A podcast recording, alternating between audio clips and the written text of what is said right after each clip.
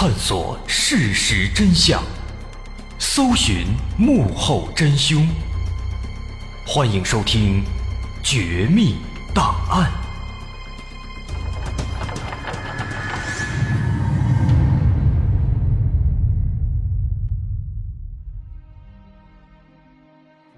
还原事实，探索真相。欢迎来到今天的《绝密档案》，我是大碗。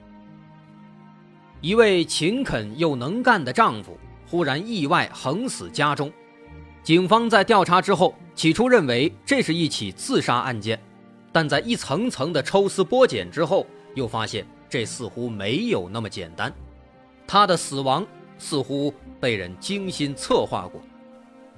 随着意想不到的真相逐渐浮出水面，在男子离奇死亡的背后，隐藏着哪些不可告人的秘密呢？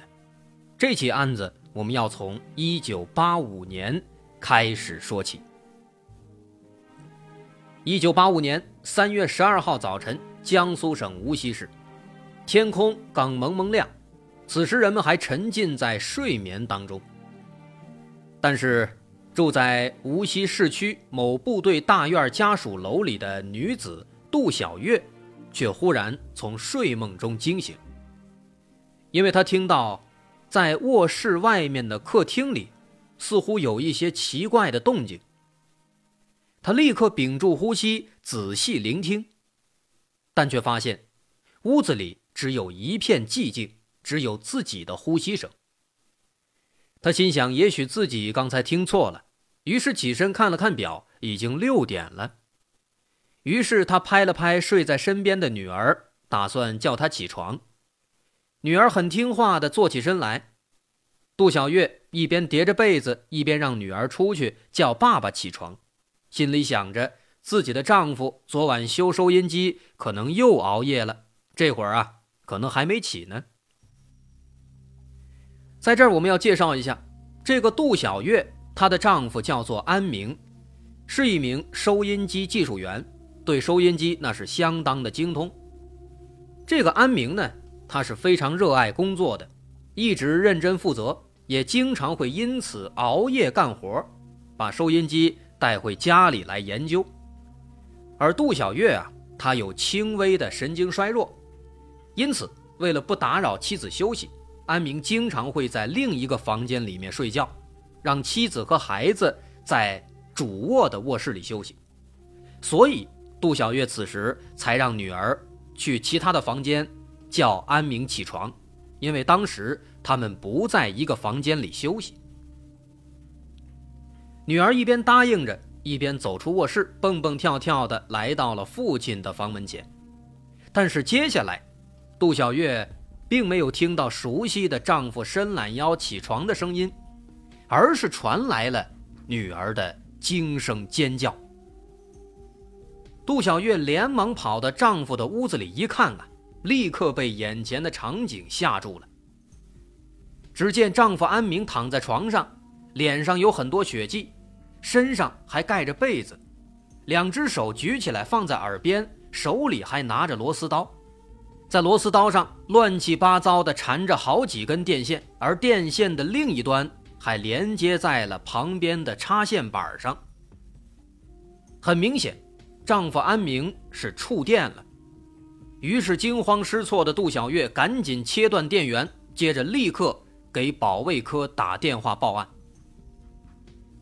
但是很可惜，保卫科的人赶到现场之后，确认安明已经死亡多时了，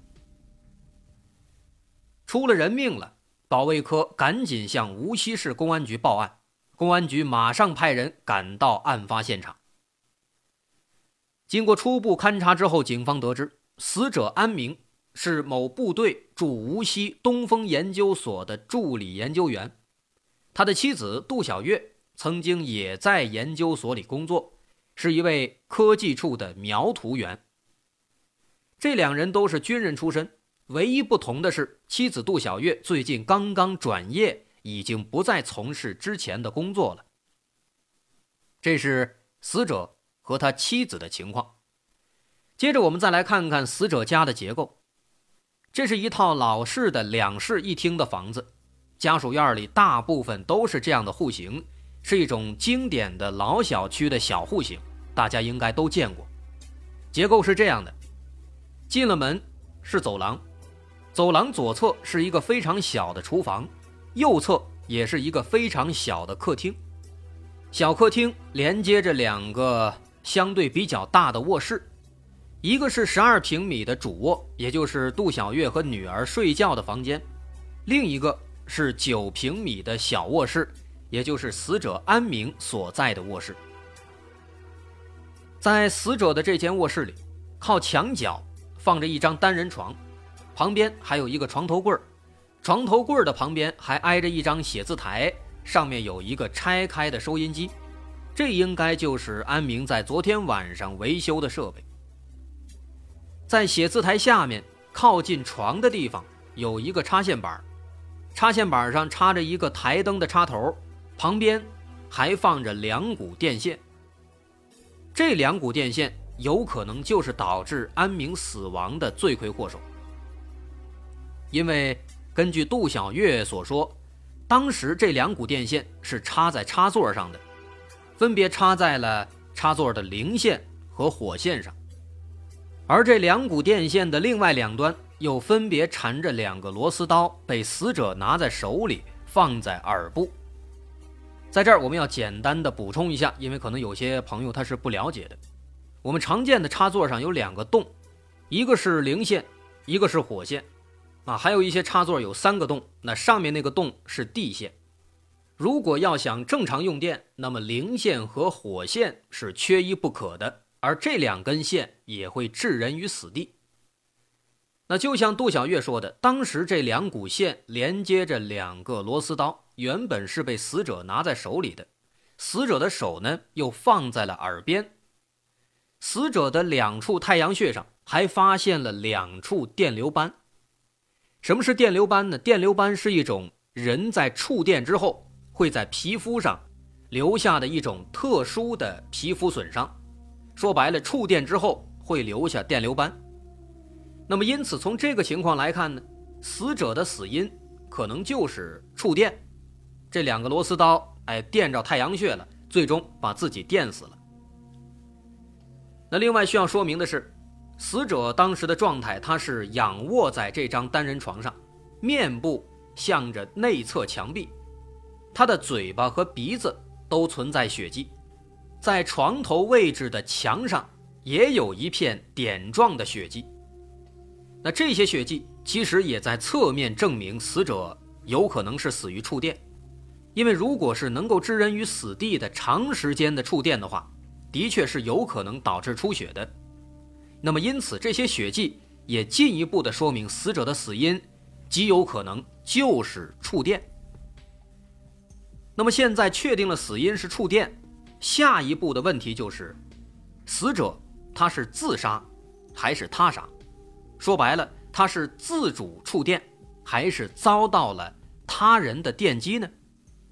这直接影响了这起案件之后的走向。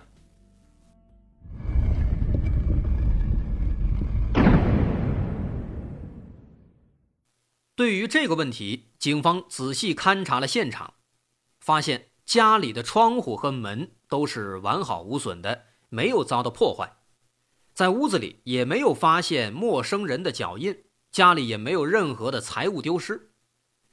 那么，基于这些情况。警方首先就认为这有可能不是他杀，因为如果是他杀，那么一般情况现场会留下第三者的痕迹，尤其是窗户和门有可能会有被撬开的迹象，但是现场这些东西都没有。但是这种推测呢，和妻子杜小月的说法似乎又有些不同。当时面对警方的询问啊。杜小月非常悲伤，那是泪如雨下。她非常后悔昨天晚上没有和丈夫一起上床休息，而是让丈夫在另一个房间里睡了。根据杜小月的回忆，说当天晚上在女儿做完作业之后，她就和女儿在客厅里看电视，而丈夫安明一直在那个房间里面修收音机。在晚上十点钟，杜小月还敲开了安明的房门，看了看丈夫。当时他还在修，于是就嘱咐他别修太晚。之后，杜小月就先和女儿回房间休息了，一直到了第二天早晨。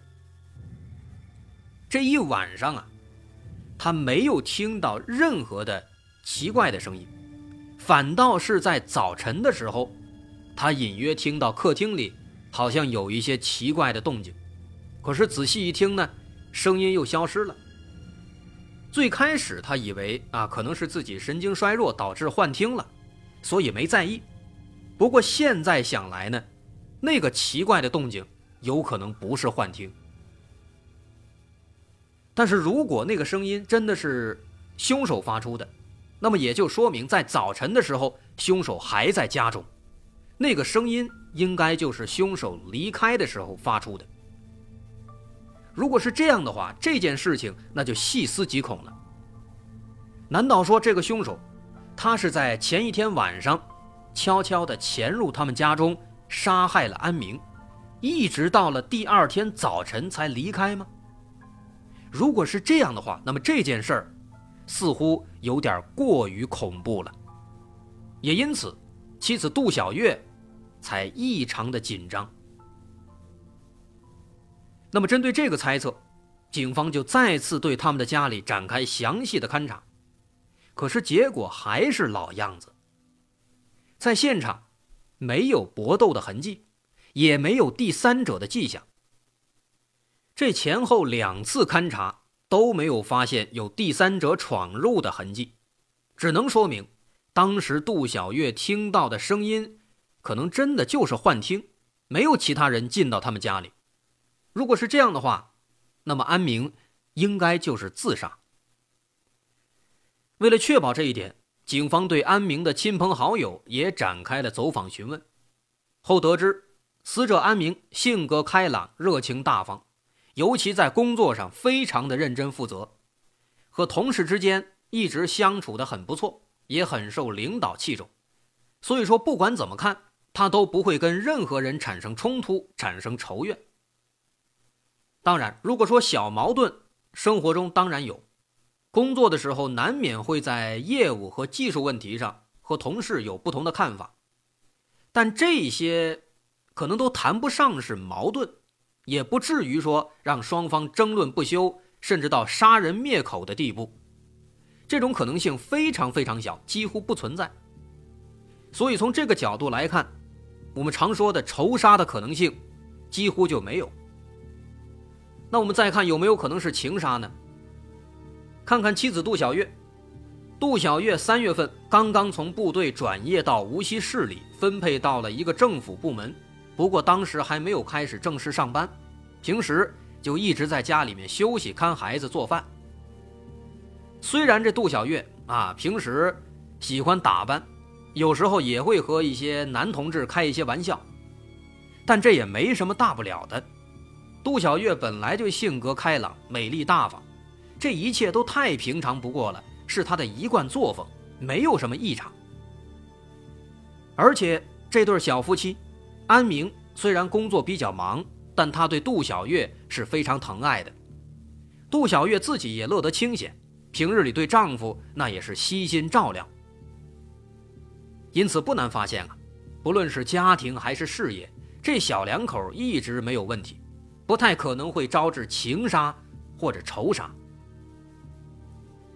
那么排除了这两种比较常见的可能性，剩下的就只有自杀或是激情杀人。但是鉴于屋子里没有第三者的痕迹，因此就只剩下自杀的说法了。于是警方在经历了这么多的走访调查和现场勘查之后，最终下定结论，认为安明应该是。触电自杀死亡，死亡时间根据尸检，大约是三月十二号的凌晨一点左右。按理说，一个案子到这儿差不多也就该结束了。但是啊，安明的工作单位东风研究所对这个结论难以接受。单位里的所有同事都搞不清安明为什么会忽然自杀。同事们之所以有这样的疑惑，因为大家对安明都是比较了解的。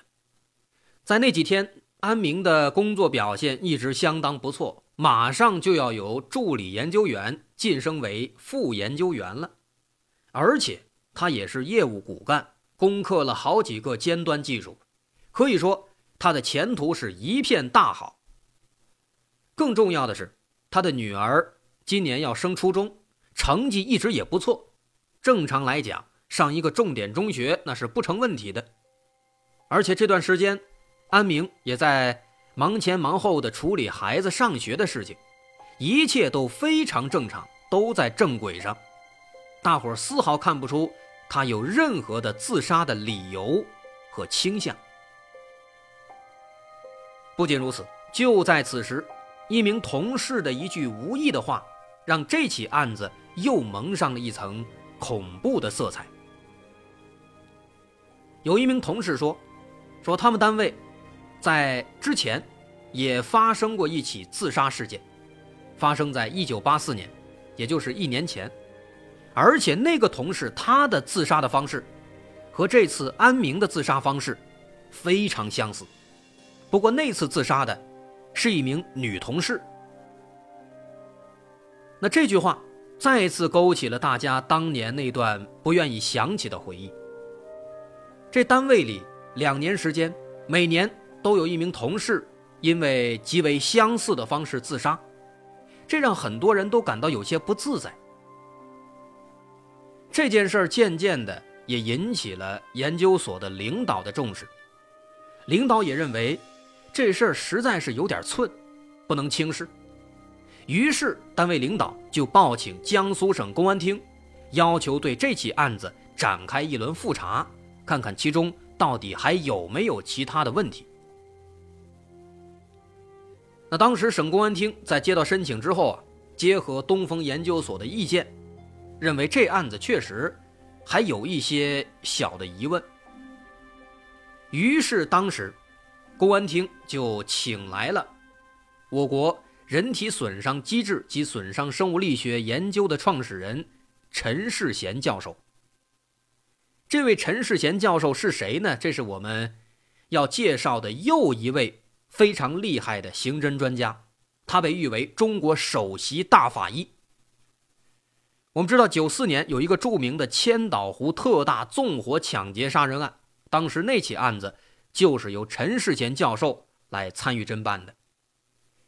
这位教授呢，他的头衔非常非常多，曾任公安部物证鉴定中心研究室主任、主任法医师、中国人民公安大学教授。一级警监，公安部特聘刑侦专家。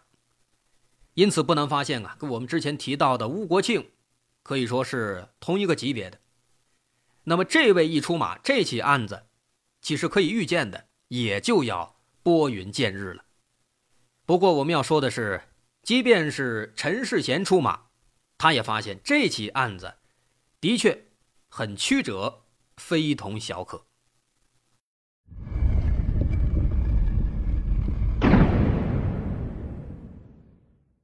在案发六天之后，三月十八号上午，陈世贤带着一名助手来到了无锡。他先是听取了案件的情况汇报，接着他进到了案发现场。此时，现场房间中的单人床上已经没有了东西，尸体已经被运走了，但这并不妨碍他对现场的研究。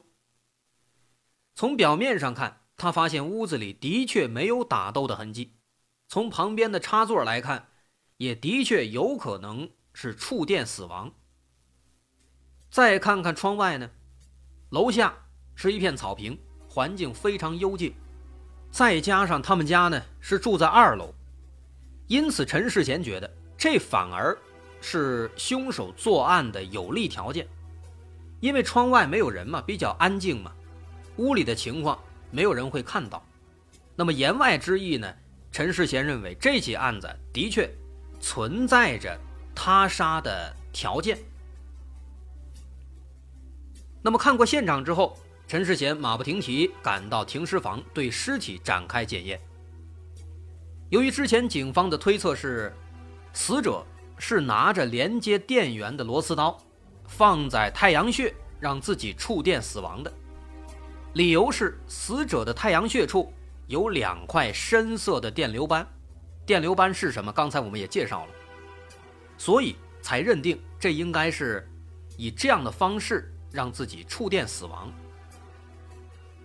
但是啊，在仔细的观察之后，陈世贤却有了奇怪的发现。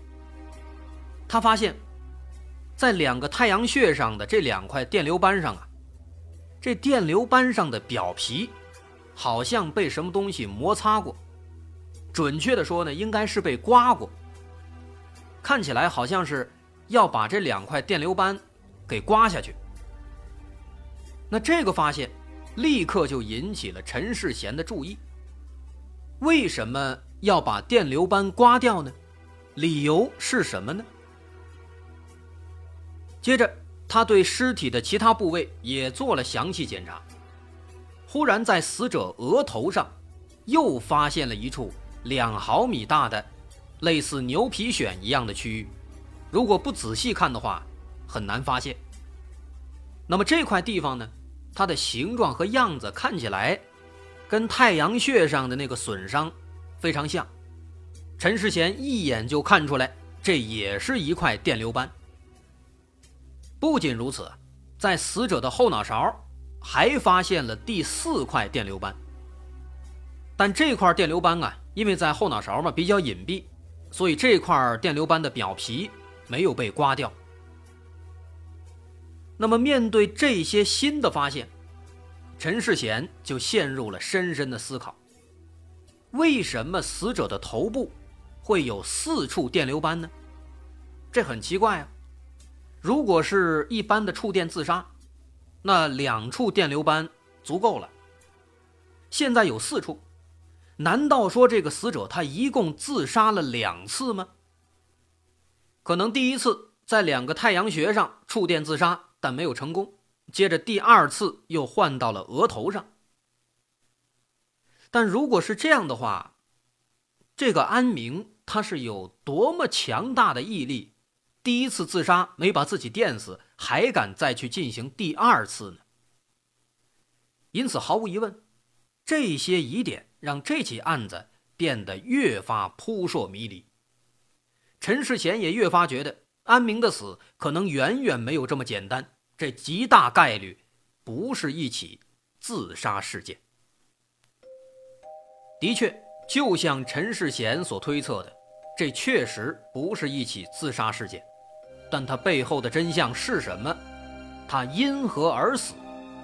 我是大碗，稍后下节咱们再接着聊。如果您喜欢，欢迎关注我的微信公众号，在微信搜索“大碗说故事”，点击关注即可。好，稍后咱们下节接着说。